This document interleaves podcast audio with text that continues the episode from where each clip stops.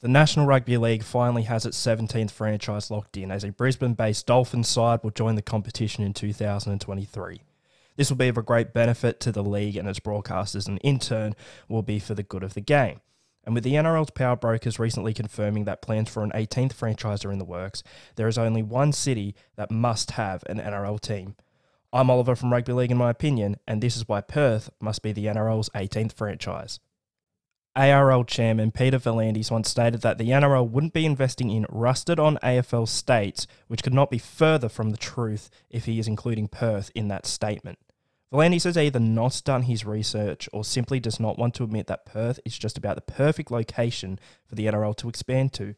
The first reason being the obvious one the competition is called the National Rugby League, yet there are no teams based anywhere in the west of Australia. If we are to compete with the AFL, and I understand it is quite hard to make up ground on the sport that has dominated the country in terms of popularity for years, then we must provide competition to the AFL in areas where they have created a monopoly. During the Greenberg era, there were reports that a plan was in place for the NRL to expand to Perth that was unceremoniously tossed aside at the commencement of the V'landys Abdo era.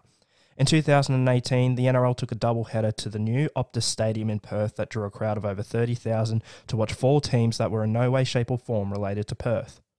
Optus Stadium then hosted Game 2 of the 2019 State of Origin series in front of a sellout crowd of 59,721 fans.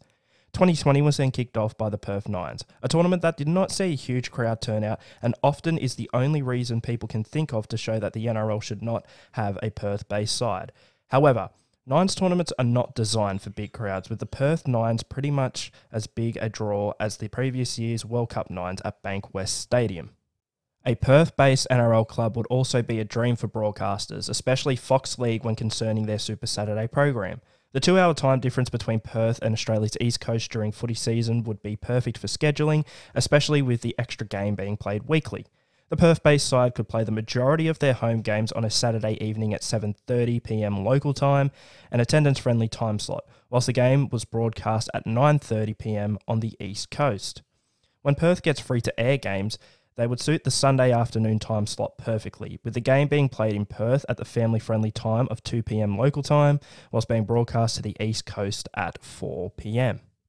Another reason people like to use against a Perth based side joining the NRL is the myth that the fortnightly travel will hinder their ability to be successful. In the past three years, the West Coast Eagles have won the AFL Premiership, the Perth Wildcats have been crowned NBL champions twice, and the Perth Glory finished atop the A League ladder. Now to the most important reason for Perth to have an NRL side grassroots football. In 2018, Western Australia saw a 16.7% boost in grassroots rugby league participation from the year before, a bigger growth rate than anywhere else in the country, and by the end of 2019 had a better grassroots participation rate than Victoria did following the Melbourne Storm's first season in the NRL in 1998. Not to mention that there is already a pathway in place for Perth based talent to reach the NRL in SG Ball side, the West Coast Pirates, who would be the likely candidate to become Perth's NRL club. But what do you think? Should a Perth based club be the NRL's 18th franchise? Also, don't forget to leave the podcast five stars if you're listening on Apple Podcasts or subscribe if you're on Spotify. Thanks for listening.